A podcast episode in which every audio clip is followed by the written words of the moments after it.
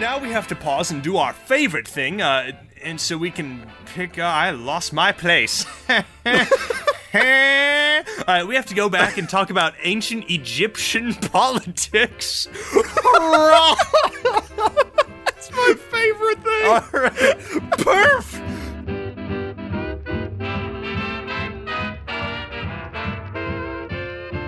Welcome to We Talk About Dead People, a podcast where we pick two dead people and talk about their lives. I'm your host, Aaron C., and I'm here with my good friend and co-host, James D. Say hi, James! All right, I'm just going to take a, a real quick minute of everyone's uh, time and say uh-huh. uh, this.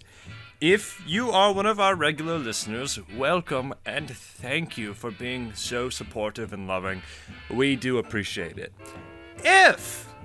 If you so happen to be uh, one of my family members oh. who recently has been sending me texts and emails um, about how much this show disappoints you because it's godless and full of horrible words and jokes about sex. If you oh. so happen to be one of those those people, uh, I'm sorry that I have so disappointed you. But here's the thing. And Aaron, are you ready? Yes, I'm ready. All right, I'm going to tell you a secret. I'm okay. going to tell everyone a secret. Do um, it. A secret about this show. You ready? Here it is.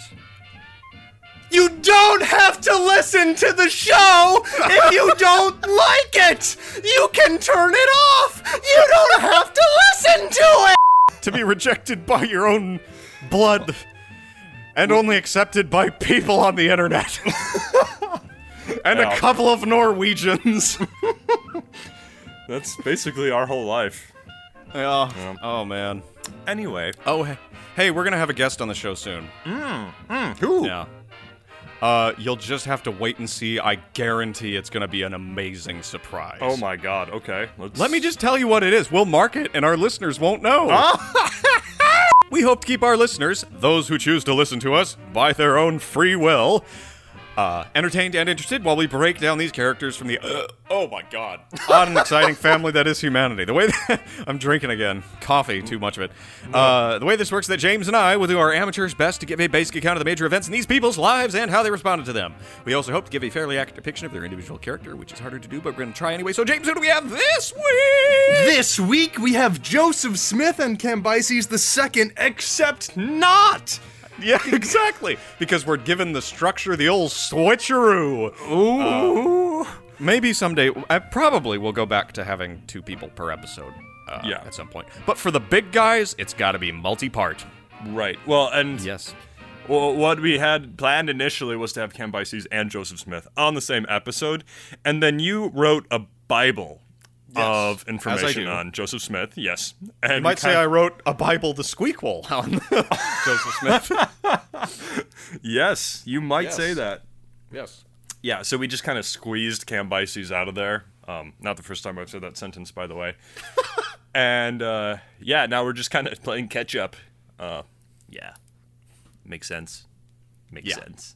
Yeah, yeah, yeah, yeah. Shall we go to the history lab? To the history lab. Wait, are we going? Are we going down or are we going up this time? Because we went down last time. Should oh, we go up? Shoot, mm. I'm tired of going down. We're going down, down, and ramming our pride. Baby, we're going down, swinging. Sorry, Fall Out Boy. We're going up. Ignition sequence start. Six.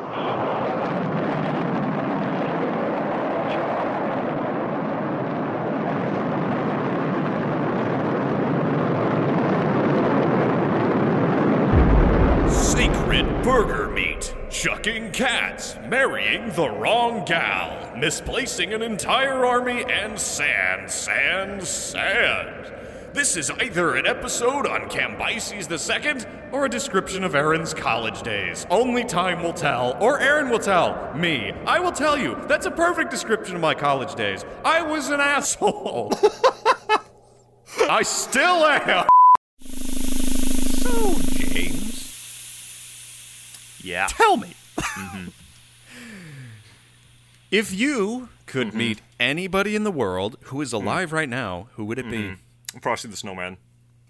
He's not alive. Yeah, he is. What? He lives on in our hearts, that pool of melted ice. He is real friendly and nice. He's got a tall hat and a carrot for a nose. But sometimes I hate to see him go. Zzz. Yeah. Very good. Yes. Who would you meet?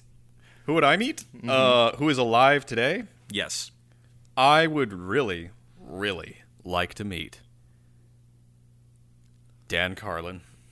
Ooh, that is yeah. that is exactly what I expected you to say, you giant sellout. Yeah, yeah. But, but no, not a sellout, no, it, because Dan Carlin is the best. If I had to meet, if I could meet anybody, it would probably be like Dan Carlin, if it's can related you, to history. Can you imagine, just, this is what I picture us talking to Dan Carlin would be, and we were not talking, of course, but kind of like how all the, the children and the feeding of the five thousand, how they all sat at Jesus' feet, and he just yes. talked all day. That would be us sitting at Dan Carlin's feet, and he would just tell us the ways of, of history, and we would be in awe, and then he would give us fish and loaves of bread. That's how I, that's that's my fantasy, at least. He'd turn water into wine.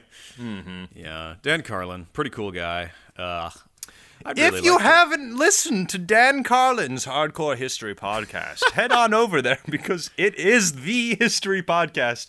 It's freaking amazing.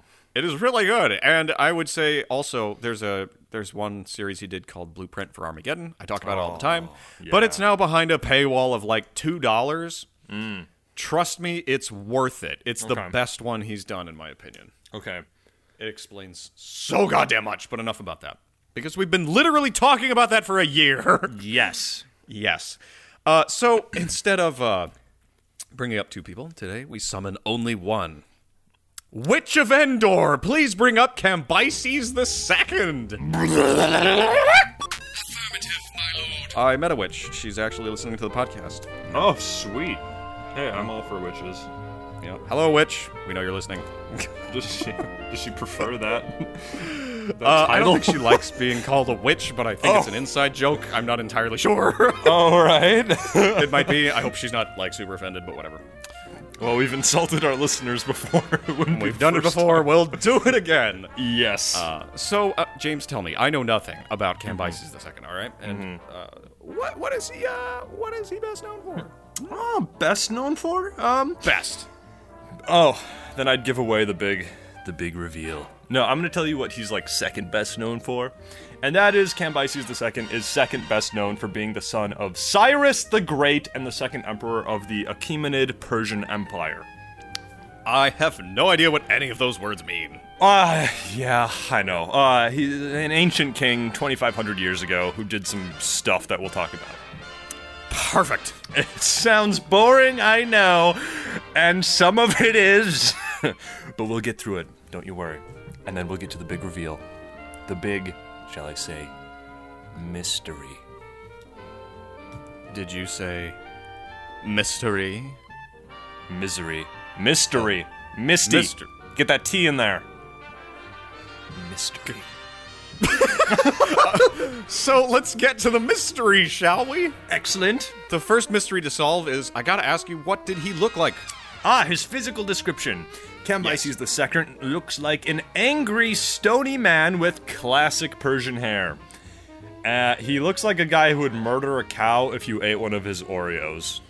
Oh, God. Yeah. Oh, shit. And believe it or not, there is some cow murdering in this story. No. Oh, yeah. No! Yep. Oh, and speaking of cows, that's actually, yeah, that's actually one thing I left out of the other, the other show about Joseph Smith. Oh, yeah? Great story on that special episode. We're just about. never going to leave Joseph Smith. Joseph Smith will never leave us. Ah, a part of all of us. Yes, he is a part of all of us. But, uh, James, what do you say we just head into Cambyses the second, uh, Second's early life? Well, seeing as we have no other content, let's go! Ha All right, I'm scrolling through our uh, non-existent script. Yes, we don't have a script. No, no, no. All right.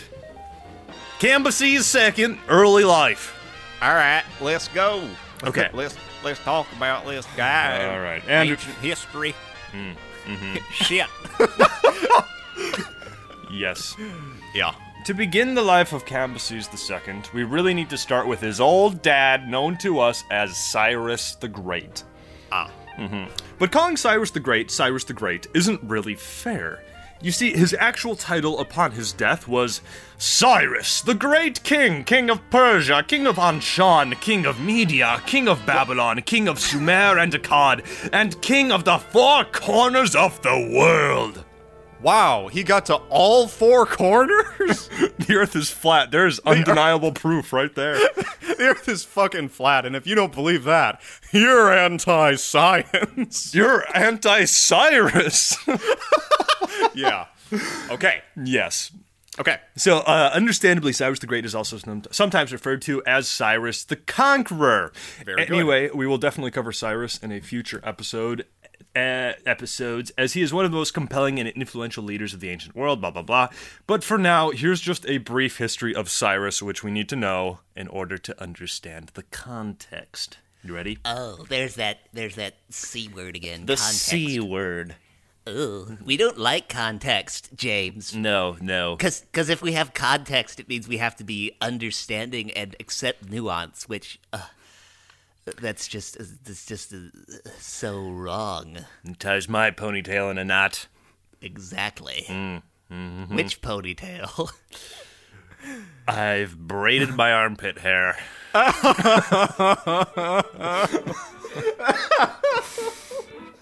wish you'd never said that. There's an image for you. So give us the old context, will All you, buddy? Right. All right, so All Cyrus right. was born around five ninety-eight B C to his father Cambyses the First. Makes sense. Ah. Who was mm. king of Anshan, which is now in southern Iran. So when his okay. dad died uh, and Cyrus took over the throne, he rebelled against the Medes instead of swearing fealty to them and then proceeded to defeat them. Uh, which is really complicated, and I just summed it up in one sentence. So he's king of I... the Persians. The Persians right. are under rule of the Medes. And instead of paying the Medes what the Medes needed... now I'm starting to rhyme. he threw... He did not give the Medes their feed, which they needed. He did not heed the Mede feed. The Medes needs a feed. How much Indeed. Greed! But from this point on, a seed was planted. All right, I'm done. okay, okay, so what did so he actually do? He's now in charge of the Medes and the Persians. And we'll cover all that. It's complicated and stuff. We'll cover that when we cover Cyrus the Great.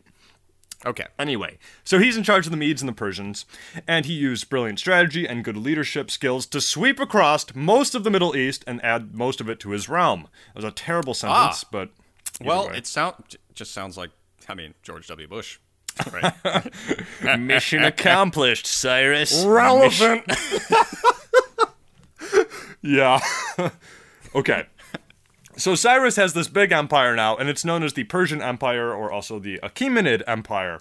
And by okay. the time of Cyrus's death in five thirty B C, his empire included modern-day Turkey, the Caucasus, Israel, Lebanon, Jordan, Syria, Iraq, Iran, Kuwait, and parts of Arabia, Afghanistan, and Pakistan.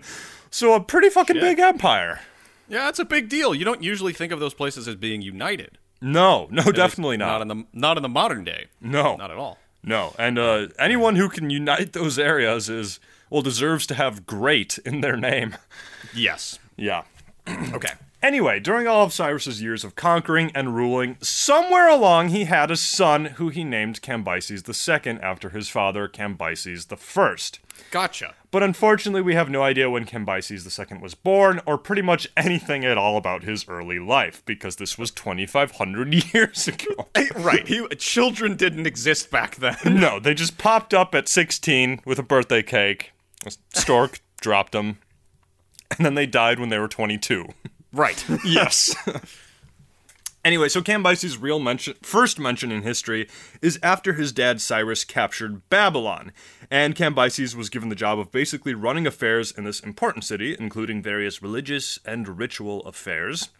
Mm-hmm. Uh, then in five thirty B C, his dad went to go do some more of the old conquering, and then mysteriously died. Ooh. Mm. Yeah, so there's a ton of speculation as to how Cyrus the Great actually died. Oh, Your that's him. Ringing. That's him calling me. Oh, you should pick it up. I, I'm going to pick it up. All right. Let me get it. Okay, so we don't know how Cyrus died, um, but right. we'll cover that when we cover him on the show. But what we do know is that the transition of power went rather smoothly, as Cyrus had basically made it pretty clear that his son, our guy, Cambyses the Second, would inherit the throne of the Persian Empire. Hooray! Right. Now here's where things get a bit tricky. Of course. Uh, history, and especially ancient history, is full of we-don't-knows and conflicting viewpoints that are difficult to prove either way. Right. So, with this next part, I'm going to take the commonly held view, but bear in mind there are other views out there. Yeah. Gotcha. So let's talk about some good old ancient family Persian discord. Which that's will my be the favorite topic. It'll be the title of my first rap album, that's for sure. Oh, God. All right, great. Yeah, so Cyrus the Great dies. His yes. eldest son, Cambyses the Second, has been ruling Babylon for his father and is now going to inherit the throne. Good? Good. Good. Good. Good. However, Cyrus had a second, younger son named Bardiya. Oh. Mm. But Bardiya's part in the narrative is where things get complicated because we don't really know what he did, how he died, or who he even fucking was. Great! Uh, so some sources say that Cambyses killed his younger brother right away because he didn't want any family competition, but it seems that most people, including including good old Herodotus, uh, think Bardiya stuck around for a while. So stuck? that stuck, stuck around. Yes. Stuck around for a while. Herodotus? Herodotus. Yep. It's Herodotus! Right? Am I wrong? I've heard both, actually. You're probably right. God uh, damn it. Well, Lord History shit. says Herodotus, so... Hero... Oh, Dotus. He's gonna be so pissed off that you're talking about Herodotus, really. Here we go. Herod Otis. Yes. Herodotus. Herodotus. All right. Uh, so, Bardiya is still alive. He's okay. the second son, but remember yes. him. He's gonna come up later. Anyway, I know that's a bit confusing, so here's what's important. Cyrus the Great creates the Persian Empire. He dies, and then our boy Cambyses the Second takes the throne around five hundred thirty B C. Then there's also the younger brother Bardiya, who will come back around later because he might just have a claim to the throne himself. Only time will tell! Oh! It gets more interesting, I swear. I, I was swear. gonna say, because ancient history is so, like, not detailed that it's really hard to make it interesting. Yeah, yeah. yeah Thankfully... What? Well, go ahead. I was going to say, you're doing a great job so far. Okay, perfect. And it, it, it gets weirder, all right? It gets weirder. We've got some weird... Oh, you're going to like this. We've got... We, we're going to cover propaganda that has survived twenty-five hundred years. It was so good. Yes! Mm-hmm. I love propaganda. I, I um, know. Wait. I know. Okay. So, right, so, what? so here... Here's my thought. Okay. All right. Yeah. All right. All right. I'm marking this. I'm marking this. thirty. James D. was researching for today's episode, but in typical James D. fashion, he was naked and also behind, with his naked behind. James D. was a slacker, but not that big of a slacker. Just slack enough, but not always. Let's go back to four minutes before the start of this recording. Here we find an alternate dimension James D. who is depressed, researching for today's episode, behind, as always, and fighting to get his research done before recording time. Oh God, I gotta finish this episode. I have four minutes left. I can't get this done. Hello, James D. Oh, hey. Hey? What are you doing here? I'm here to mess up your research and destroy your history lab, or at least tell you how to properly pronounce Herodotus. Again? Jesus, my life, my whole life, my work, my love, all for nothing. Uh, are you... Are you okay? I don't even know what okay means anymore, Lord History. To be honest, all I have in my life is this podcast. And not that many people are listening. I speak into the abyss. I have become the abyss. The abyss and I are one. Imagine how much my life sucks.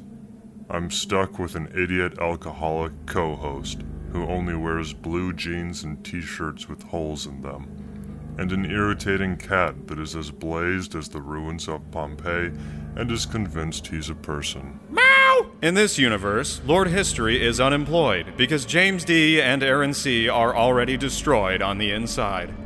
I'm just gonna go now, get some toaster strudel and read some, uh, history. I wanna die. Alright, baby, we're back, and it's into Cambyses the Second's adult life. And James is gonna take it away again, so I hope you'll all give him your undivided attention because we have a happy James in this universe, I presume. Indeed, always happy, always snappy. I'm James, I'm your pappy. I don't know. Very good. That was very so, disturbing. James, why don't you... That was, uh, I loved it. Oh, I mean, oh, I am, oh. I am... Yeah. Okay. So, James, mm. tell us about Cambyses the Second's adult life, and make it interesting. Yes, I will make it interesting. So, when we last okay. left Cambyses, uh, so very long ago, he was now king of the Persian Empire.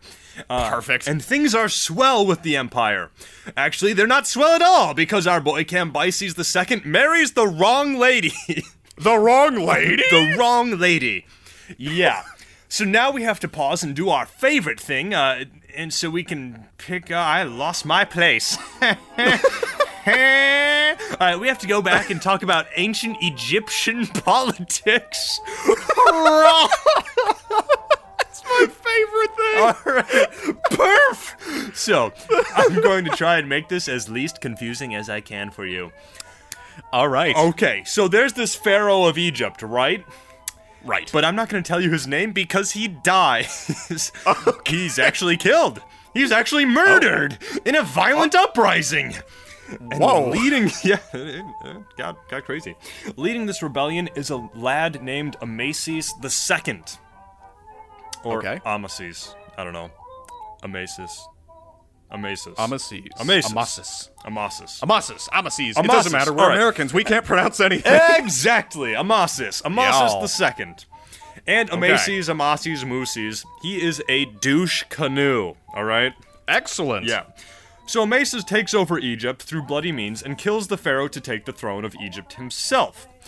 Well, then Cyrus the Great, who we talked about earlier, remember? Yeah, him. Yeah.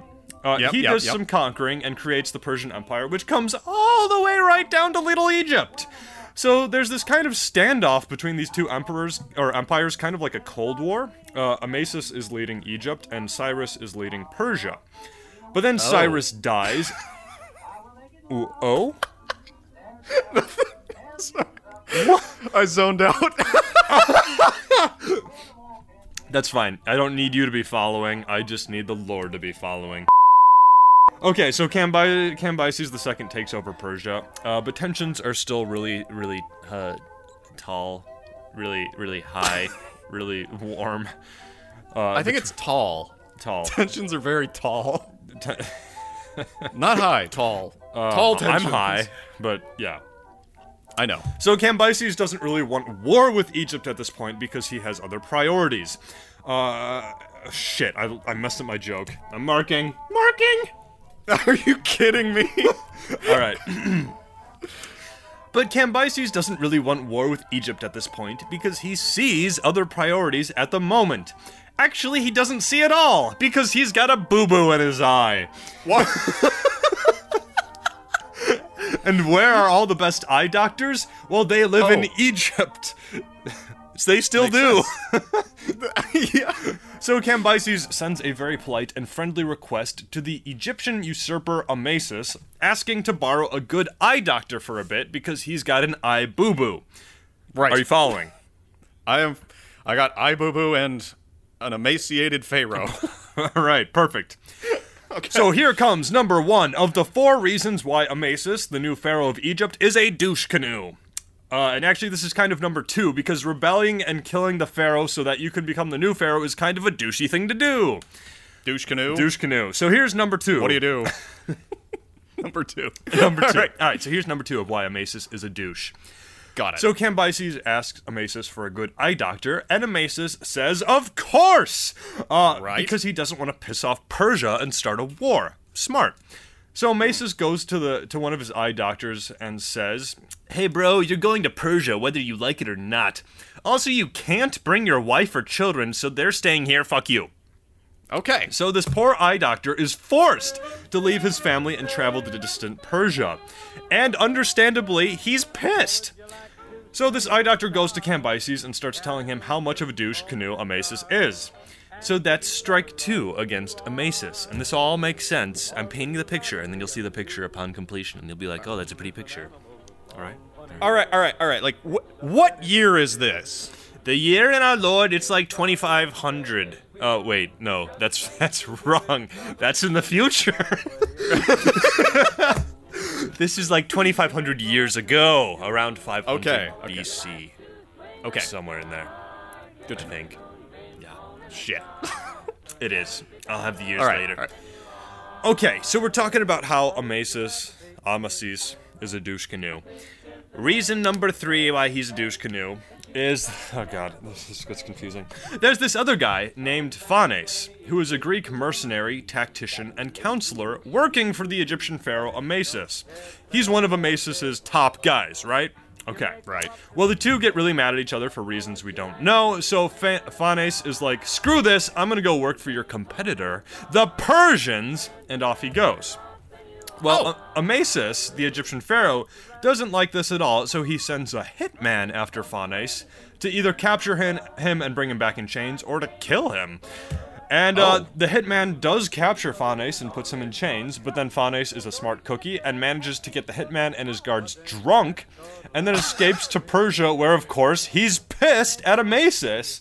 Right! So Phanes enters Cambyses' court and tells Cambyses, look, I'm not telling you to invade Egypt, but if you were ever to do so, I can tell you all the best ways to defeat them because I used to be one of their top military leaders. Before they tried to kill me. yeah, yeah, yeah. Yeah, okay. So, can you see where all, all of this is going? Um, yeah, it's headed to a not-so-great place. Yeah, Cambyses is basically having his case built for him as to why he should conquer Egypt. But he really just needs one more reason to invade. So, one more that, douche reason. Yes. So reason number four, why Amasis, the pharaoh of Egypt, is a douche Canu.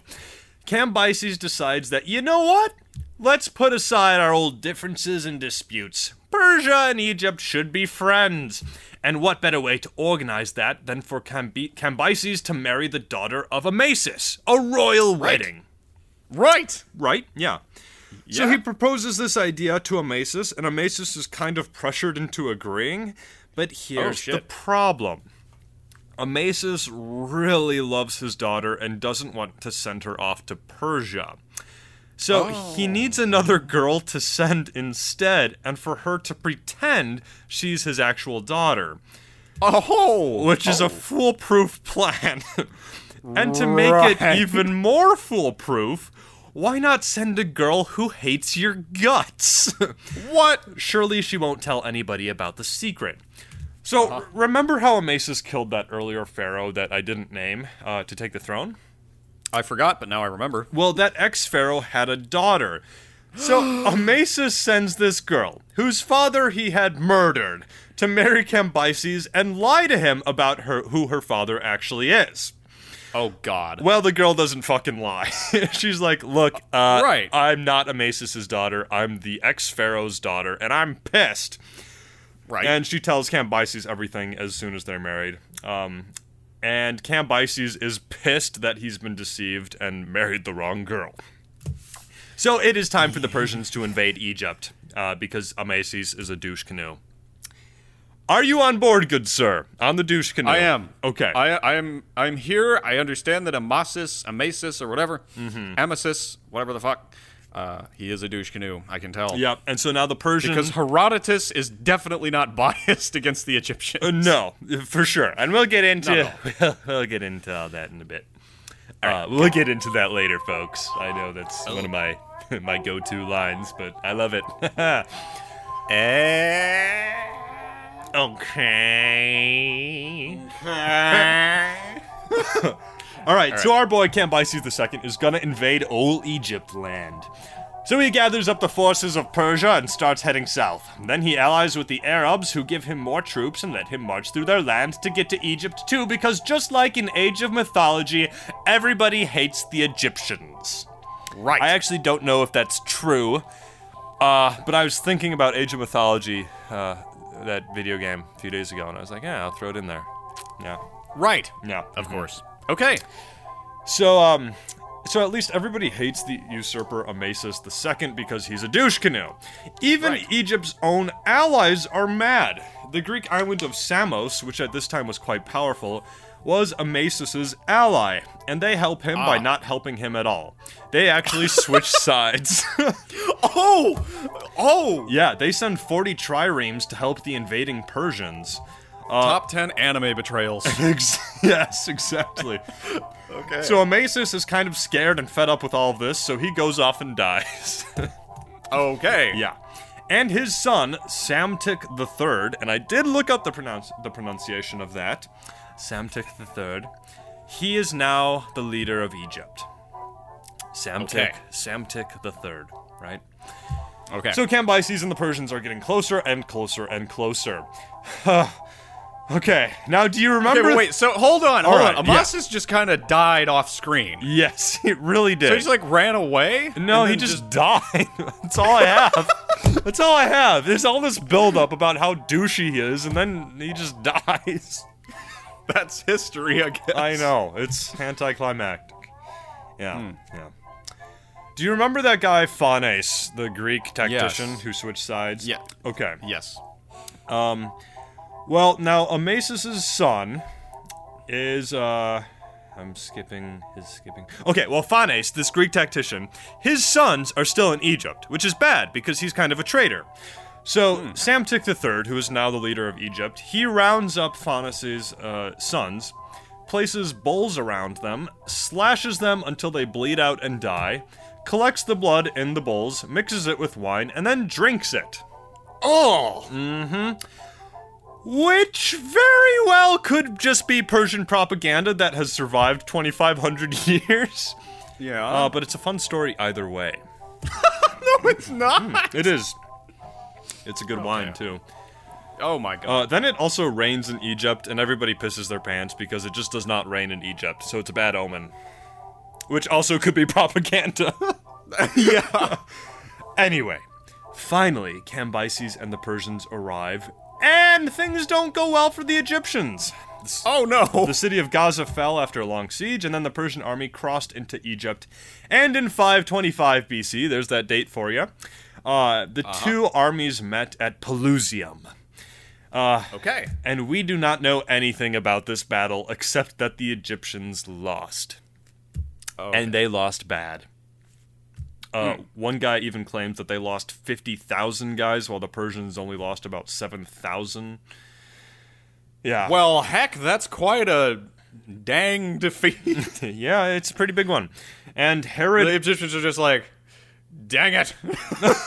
Yeah. fifty thousand down, dang it. Mm-hmm. Yeah. Yeah. Those numbers also could be propaganda. We Absolutely. Or exaggerations, yes. because how the hell do you count fifty thousand men in twenty-five hundred yeah. B C, which is not the year five hundred B C, but f- screw it. Well, you know, it's interesting. I was listening to the Jocko podcast recently, and he was talking about this interview with some guy who fought in Vietnam or whatever, and he was like, yeah, the body counts were not reliable, mm. except for when we won. Oh, so, yeah, because then you know, right.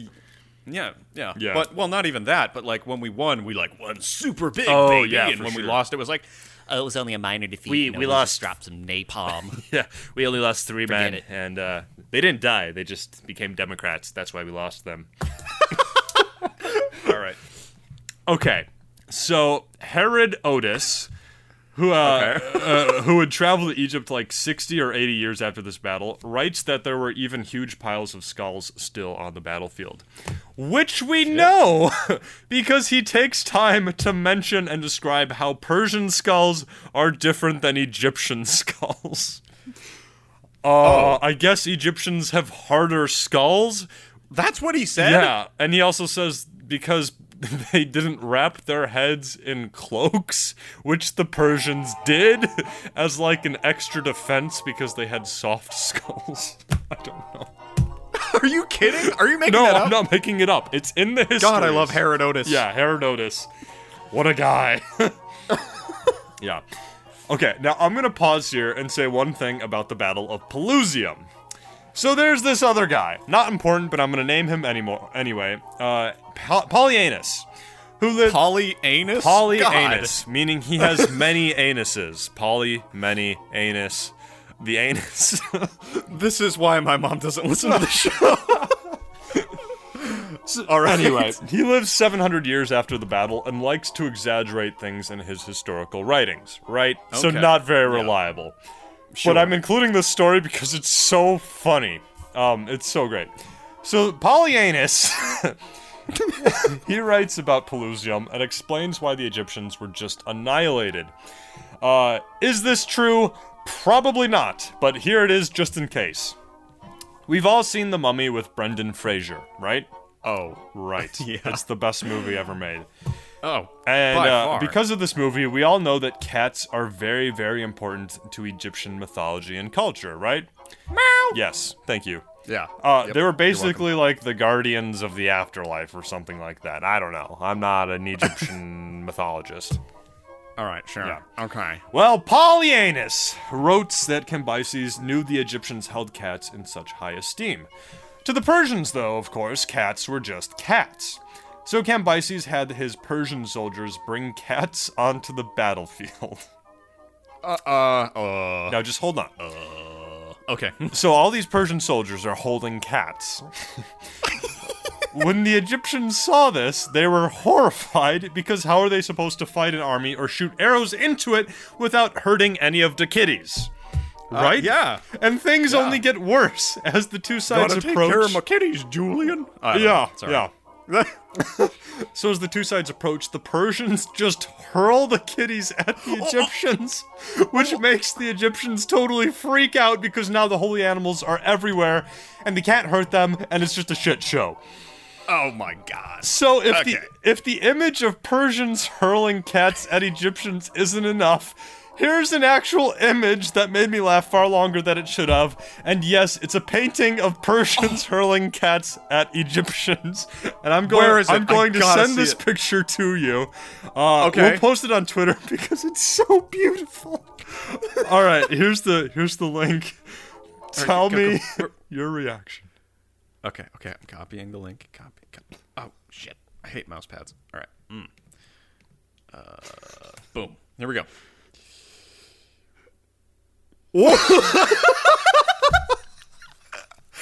That is insane. Right? That's way better than I could have imagined. Oh, it is. He's got like a cage full of kittens, yeah. and he's just riding around with kittens flying through the air. And the detail on the cats twirling through these through the sky is just amazing. The Egyptians are like cowering. Yeah. Oh my goodness! This is a painting from eighteen seventy-two. We've got we've got to post it tomorrow, just as, just so what? people know. Oh yeah, yeah. I'm saving it right now. Don't let me forget. I won't. Cats and Persians. I'm saving the picture right now. Yeah. Oh wow. Okay. So did this happen? Probably not. But you can see why I had to include this. Yes. Yeah. Yeah. All right. So that's the Battle of Pelusium. Anyway, the Egyptians lose, and Psamtik the third and the remnants of his army flee to the citadel city of Memphis, Tennessee. Except not. Okay. Uh, Memphis, Egypt. Uh, right. We just like to steal city names because we have no creativity. Anyway, Cambyses thinks that enough is enough, so he sends a boat down the Nile with some diplomats to make some uh, some peace talking, right? Uh, but when the right. ship enters the port of Memphis, the Egyptians ran down to the ship, killed everybody inside, ripped the bodies apart, and then paraded the torn limbs through the streets. Jeez, wheeze. Ooh, ow, ow. Again, could be Persian propaganda. Uh, but yeah. either way, Cambyses decided to take Memphis. But then again, it might not be propaganda. People were horrible back. People are horrible. Yeah, that's true. Yeah, it's true. And I can see a yeah. crowd just ripping people apart. I mean, we have instances of crowd rule, crowd mobs just ripping people apart. It's horrible. Yeah, yeah, pretty terrible. So, uh, so now Cambyses is pissed, uh, and he he lays siege to Memphis. He takes it, slaughters a whole bunch of Egyptians, captures the pharaoh Psamtik the third, uh, and uh, then he he digs up. Um, shit. Where, where am I? Where am I? He he digs up what? he digs up the father of his own should have been fa- oh my god, I messed that up. Can we remind Wow, dude. You I even I'm looking at it and I'm like, this is so obvious. This is so obvious. I'm just gonna All right. Just gonna start over. Deep breath. Cambyses digs up the douche canoe Amasis. That's right. That's it. Yeah, that's I all did he it does. For you. Thank you. Thank all you.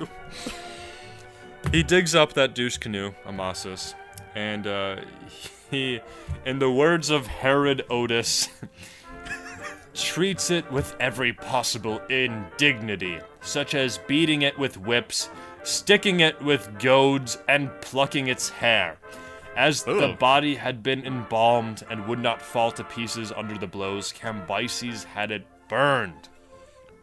So he digs up the mummy of Amasis, whose not daughter mm. he had married, and uh, yeah, burns it up.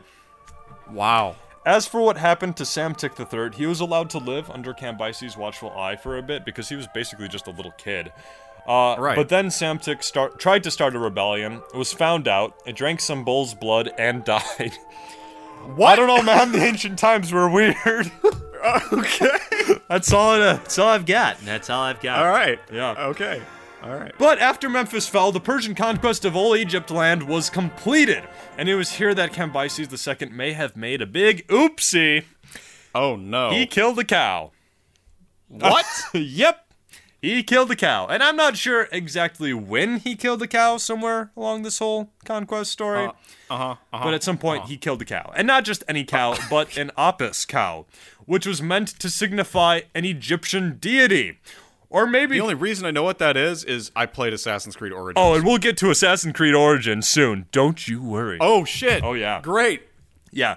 So an Apis cow is basically just a holy cow. Um, they may have even thought it was a god. Oh god. Uh, I don't know. Oh cow. And, yeah.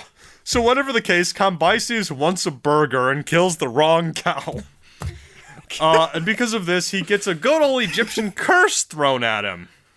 Um, oh. And his later acts, which we'll get to, his alcoholism, which apparently he had, and his death, which is kind of funny and sad, are all attributed to the curse of the killing of the Apis bull. I love curses. Mm, yeah, it's a good curse. I curse all the time. And a, only on the show. A cow curse is uh, it's the best curse. Mm. Yeah. Eat more chicken. Yeah, yeah. All right, we're almost done here. Let's that's If that's not an ad for Chick-fil-A, I don't know what is. Yeah, Chick-fil-A. What is it with cultures and having holy cows? I wonder. I don't know. Yeah, I'm thinking of the Hindus and the Egyptians and uh, Chick-fil-A. It sounds like a question for Sam Harris. So for now, life is good for our boy Cambyses, and by good I mean not good at all. Okay. He tries to conquer Kush, which is to the south of Egypt, but it was too hard to cross the desert, so he had to retreat. Uh, then there are some Egyptian rebels holed up at Siwa, which is an oasis town far to the west of the Nile and in the middle of the desert. Right. This is important, okay? Okay. The okay. Siwa Oasis. So, turn on your little brain and remember this. It's on. It's on. It's on and ready. Click. So there are these rebels. There are these Egyptian rebels at the Siwa Oasis. And Cambyses okay. is like, I can't stand for that, rebel scum. So he sends an army to Siwa. And the invasion doesn't work. Oh. Just remember this, okay? We're okay. going to get back to this later. But just remember that. And you too, audience. You're here too. All right. Anyway, then Cambyses wants to attack Carthage, but some of his subjects, the Phoenicians, who are countrymen with the Carthaginians, refuse to help fight against their kindred, so that whole plan is scrapped. Uh, as it would be. Yes. Mm. Now, I mentioned this guy a little bit ago. Cambyses has a younger brother named Bardiya. Remember him? Uh-huh. And this whole time, Bardiya has been with Cambyses, conquering Egypt, leading the troops, et cetera, blah, blah, blah. And everybody loves Bardiya. He's smart. He's strong. He shares his Oreos with the troopers. He is great. Everyone loves Bardiya. Sounds like a great sitcom. It does, yeah. D- oh, shit. That should there be a sketch. There we go. You did it.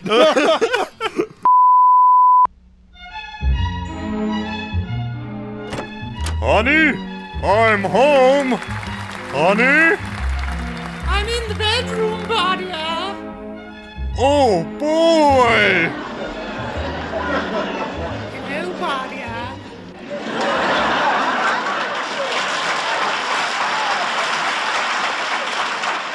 What do you think? Why, honey, what are you wearing? Do you like it? Like it? I can barely hold myself back. Only you can. It's a bow sent from Ethiopia. Only you are strong enough to pull back its string. Oh, honey, let me get my arrow. So the king of e- Ethiopia sends Cambyses a present, uh, a giant bow. Um, bad Cambyses, he can't pull it back because the bow is just so strong and big for him. Uh, but of course, his little brother, Bardiya, comes in, pulls the bow back without any trouble, gets the whole court a-laughing, and Cambyses is like, yeah, he's gotta go. Of course. Yeah, so Cambyses secretly kills his little brother. Oh. Uh, and actually, nobody finds out. He he does uh, it, uh... Ha- uh yeah. How do we know that he did it, then? Ooh, we'll get to that later. Yeah. Oh, shit. Okay. Oh, uh, yeah, we'll get to that later. Actually, we'll get to it right now! Um, oh, come on. So an imposter, back in Persia, claims that he is actually Bardiya and that he should be the rightful king of Persia. So this guy, pretending to be Bardiya, pretending to be Bardiya, that's a tongue twister, seizes the throne back in Persia, and many of the Persians side with him because he lowers taxes. He's like a Persian Ron Paul. Got it. Uh, now, there are some different opinions on who this usurper was. He might actually have been Bardiya. He might actually have been a guy posing as Bardiya. We don't really know, like you uh, like you uh, asked about. Uh, yeah. So either way, Cambyses gathers up his army in Egypt and bege- begins to head back to Persia in order to kill off this rebellion uh, that maybe his brother, maybe not his brother, is leading. And that right. is where we will leave Cambyses until we return to his end and death. I like it. Okay. Kind of. Well, I know. It's, um, this will all make sense later on. All right? All right. All right. And later on, is that like right now? Well, right now, after this short commercial break. We're going to take a break? I don't know. Do you want to take a break or do you want to do a fake commercial? Drill. James, I'm sad. Why are you sad, Aaron? I am sad because we have a great podcast and not that many people are listening. Oh, no! I wish we had more listeners. So do I. Has this happened to you? Podcasting is hard. And we are harder. That's why we need you to like, rate, subscribe right now. And to help you with this, we have a three-step easy program to get you back on your feet. Step one. Log into iTunes. Step two. You're really not helping with this. Step two. uh, find We Talk About Dead People's homepage. Step three. Go down to the ratings and give us whatever rating you think we deserve. Preferably death. Uh... All right, so we're going to Cambyses the Second's end and death. Is that right? We are right there, yes.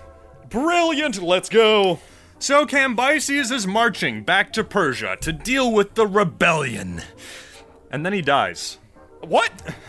Yep. Just like that? Just like that. He's going back to deal with the rebellion. And then he just dies? And then he just kicks the old bucket. The old All right, Persian what are the bucket. Ap- Persian... Yeah. Persian bucket. They wrapped him up in a Persian rug and rolled him down the hill. I don't know. All right. Mm-hmm. So, uh-huh. Mm-hmm. Yeah. Mm-hmm. And then he's dead. Mm-hmm. Okay, yeah, so mm-hmm. there's like mm-hmm. four million different opinions about how he died, isn't there? Four different opinions oh, that I could find. Well, okay. Close enough. So, uh, Darius, who later became king of Persia and was lance-bearer to Cambyses at the time, says that Cambyses killed himself because he thought victory over the rebels was impossible. Which seems illogical. Yeah. Because at this time he had rallied his whole army up. He was like, let's yeah. march on! Oh, wait, it seems too hard, I'm gonna kill myself. Yeah. Yeah, uh, but whatever. Coward. Just be propaganda. Yeah. Yeah, probably.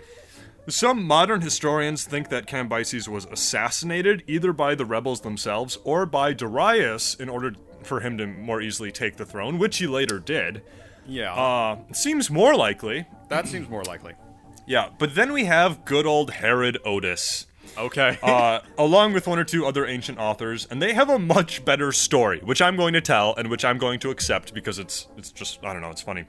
So in their story, Cambyses and his army are just marching along until they come to the place in Egypt where Cambyses had murdered that sacred cow so many years before. Oh my. The curse oh. is back. Uh-huh. And it's here that... Woo! All right. It's here, in this sacred spot, that Cambyses' scabbard breaks and his own sword pierces his thigh, which causes a wound that quickly gets infected, spreads, and kills him off. Uh, how is that related to the curse?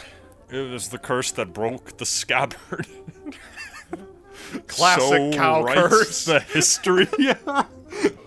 So eat a Chick-fil-A or you'll break your scabbard, get infected, and die.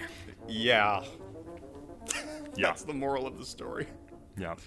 So, whatever the case, Cambyses the Second died, and all you and for all you treasure hunters out there, his tomb has not yet been found. So grab your shovels and get a going.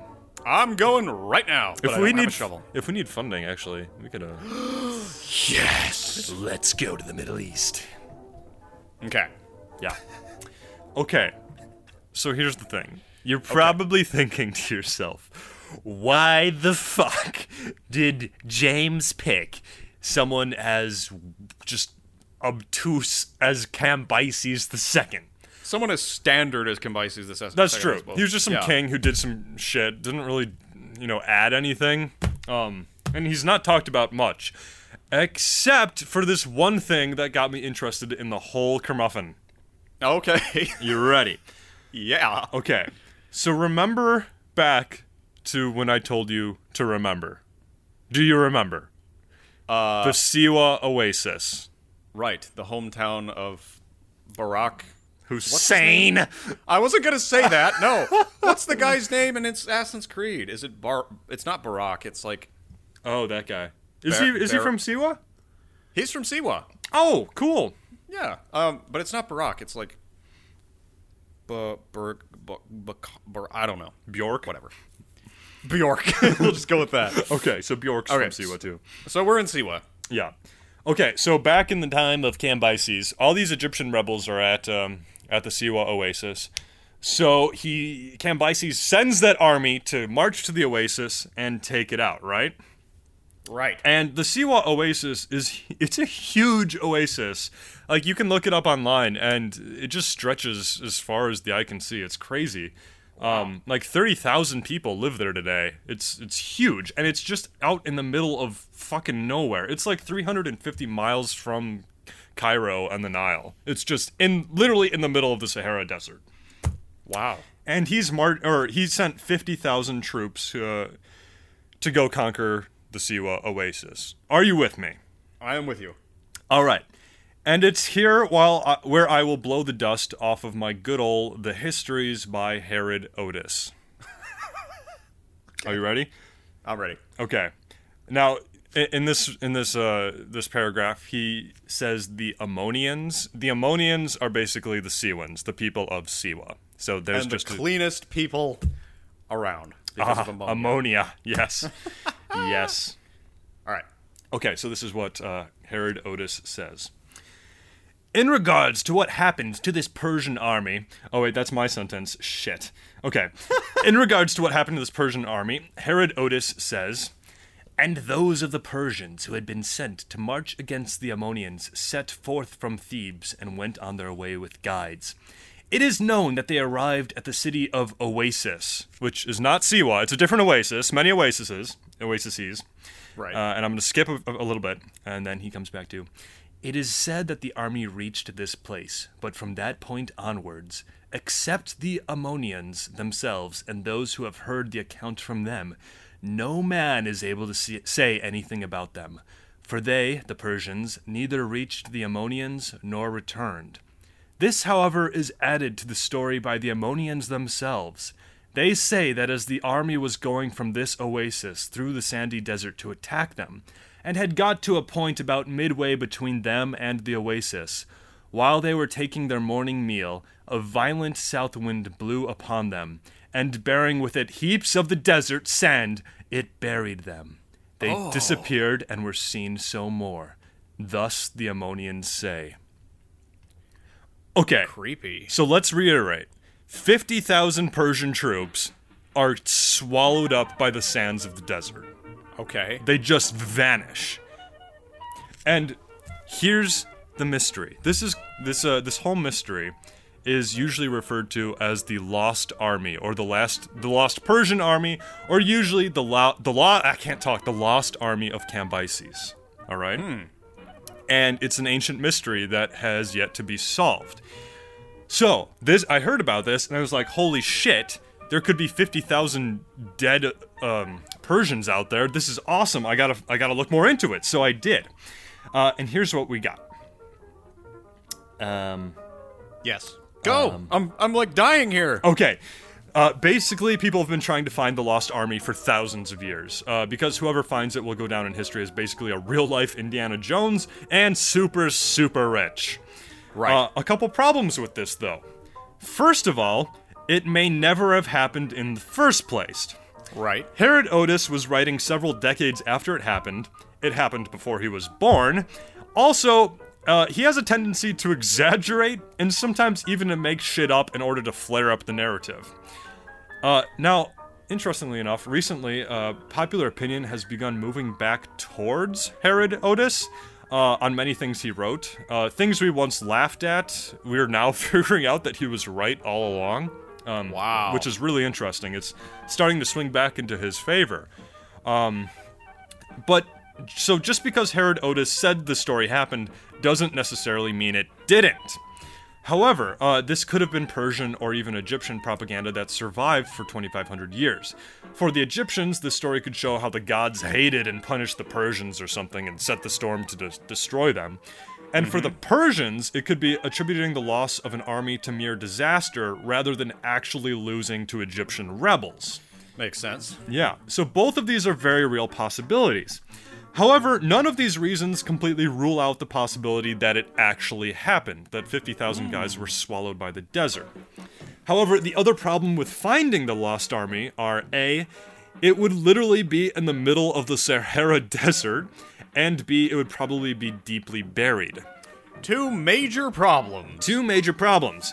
This hasn't stopped hosts of Egyptologists and adventure seekers uh, from going out and trying to find it. And some have even stated that they found pieces of human bone, parts of jars, or parts of armor and weaponry dating back to the five hundreds B C.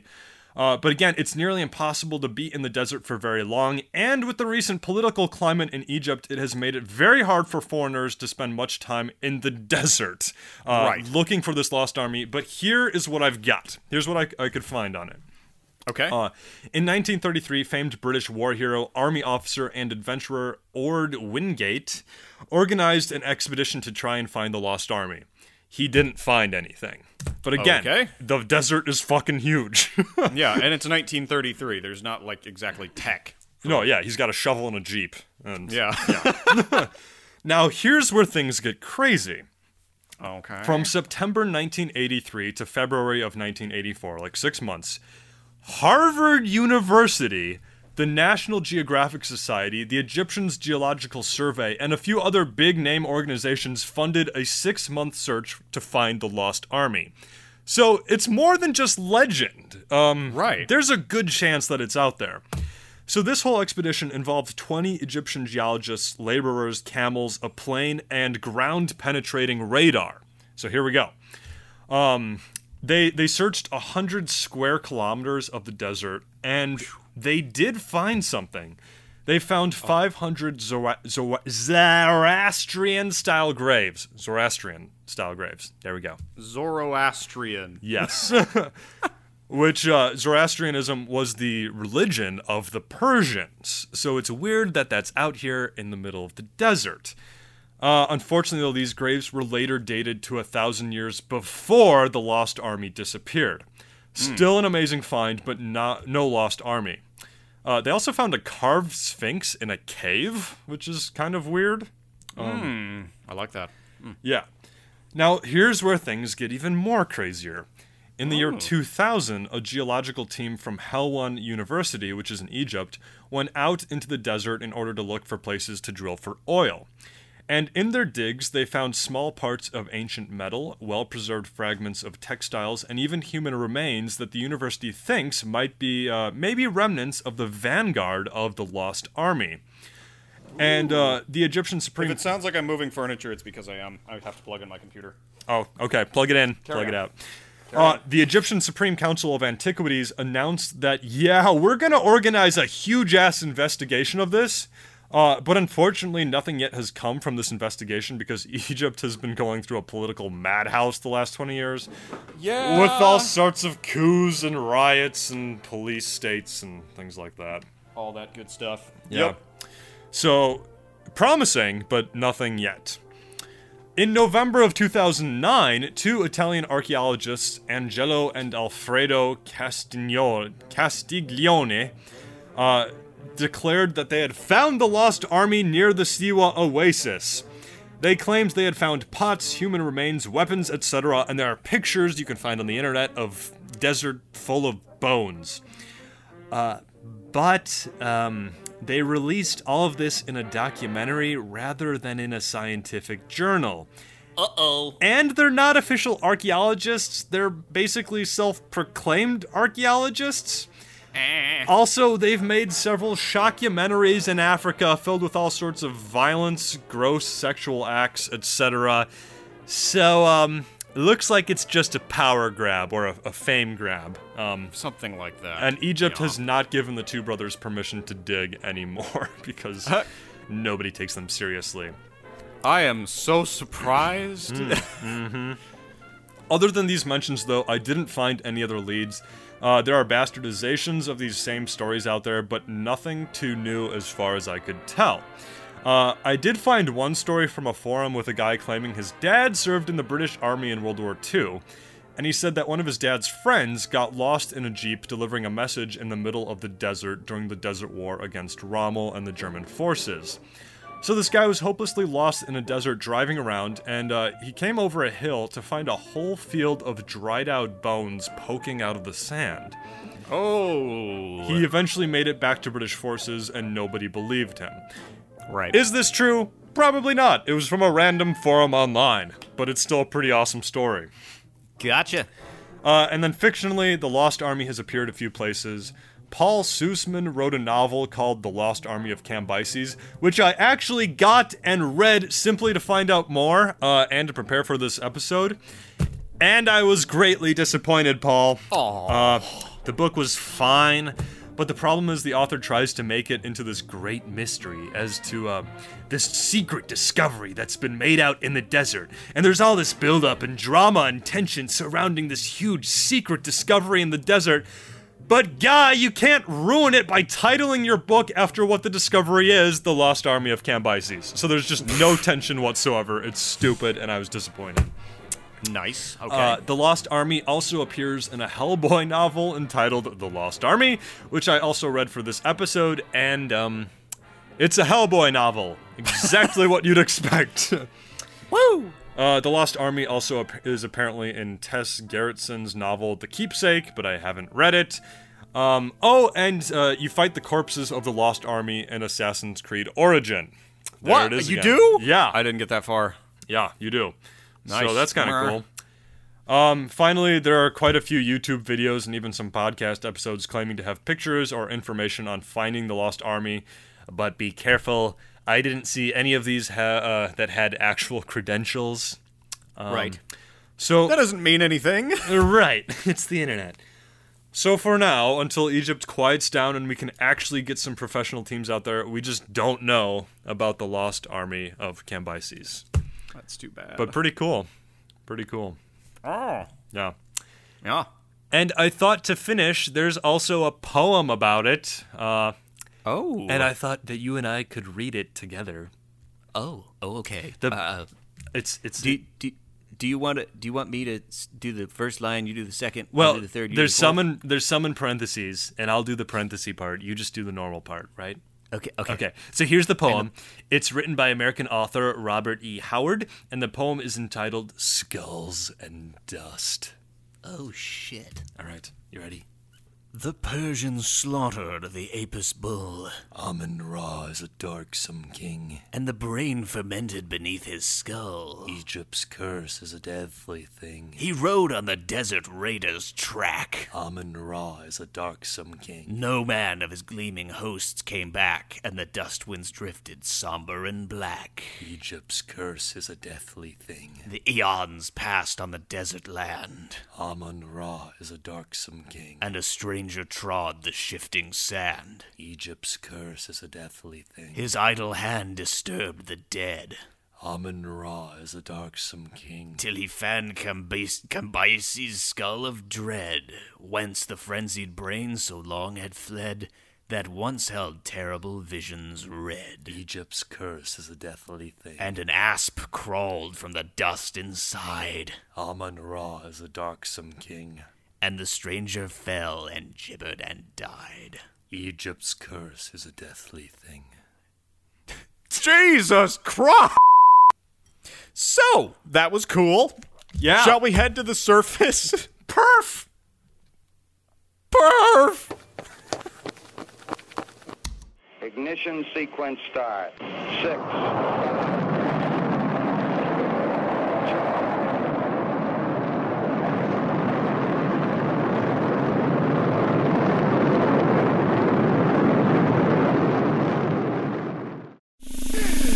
So, James, what are you going to do for the rest of the day? I was going to say I was going to go looking for the lost army of Cambyses, but I think I'd rather join the lost army of Cambyses. Oh, that's a good idea. Yeah, sand party. Yeah, sand yeah. party! Ain't no party like a sand party! Sand in my toes, sand all in rows. Get your putty, get your putty, get your putty at the sand putty. we are, I can't. We are high. We? Yeah, we are so high right now. What are you going to do? I'm a scat man. I don't know. I don't we know. are sued. we are so sued right now. I'm the computer man.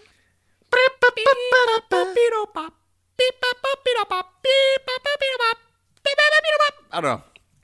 You are a robot. Just, would you please ask me what I'm going to do for the rest of the day? What are you going to do for the rest of your day? Let me tell you something. It's going to be great. Yeah. I don't know what I'm going to do, but I'm probably going to play a video game and scream. What game? What? What game? I don't know. I want to become a YouTuber. What can I say? Mm, mm-hmm. So I'll probably play some stupid horror game that I found online. Or Fortnite! Have you played Fortnite? I have never, and I will never. Why? You've played it, haven't you? I haven't. I, how did... Well, I think it's time to bring the show to an end for today. Feel free to send all your heat tweets, hate tweets to W T A D P Podcast, W T A D P Podcast. That's probably the best way to get in touch with us. We like Twitter. Actually, I hate Twitter, but I'm on it, so there you go. We'll read all of your tweets and not along. If you hate us, you're probably right. If you like us, though, please consider, please consider sharing the show, reviewing the show, liking the show, all that stuff. Um, or funding the show. That's a big one. Uh, you can become a patron on patreon dot com. That's patreon dot com slash we talk about dead people. fifty bucks, twenty bucks, even as little as a dollar. As much as it costs to fire a candle uh, helps tremendously. Our cover wow. art was created by the extremely gifted Ian Patterson of Ian Patterson Illustration. You can view more of his phenomenal work at w w w dot i patterson illustration dot com. Well, I, I'm really fucking this up. You're doing great, buddy. You're doing great. Fuck off. With all that being said, we'll close out and let the sounds of Cambyses the Second's Lost Army play you out. Ah!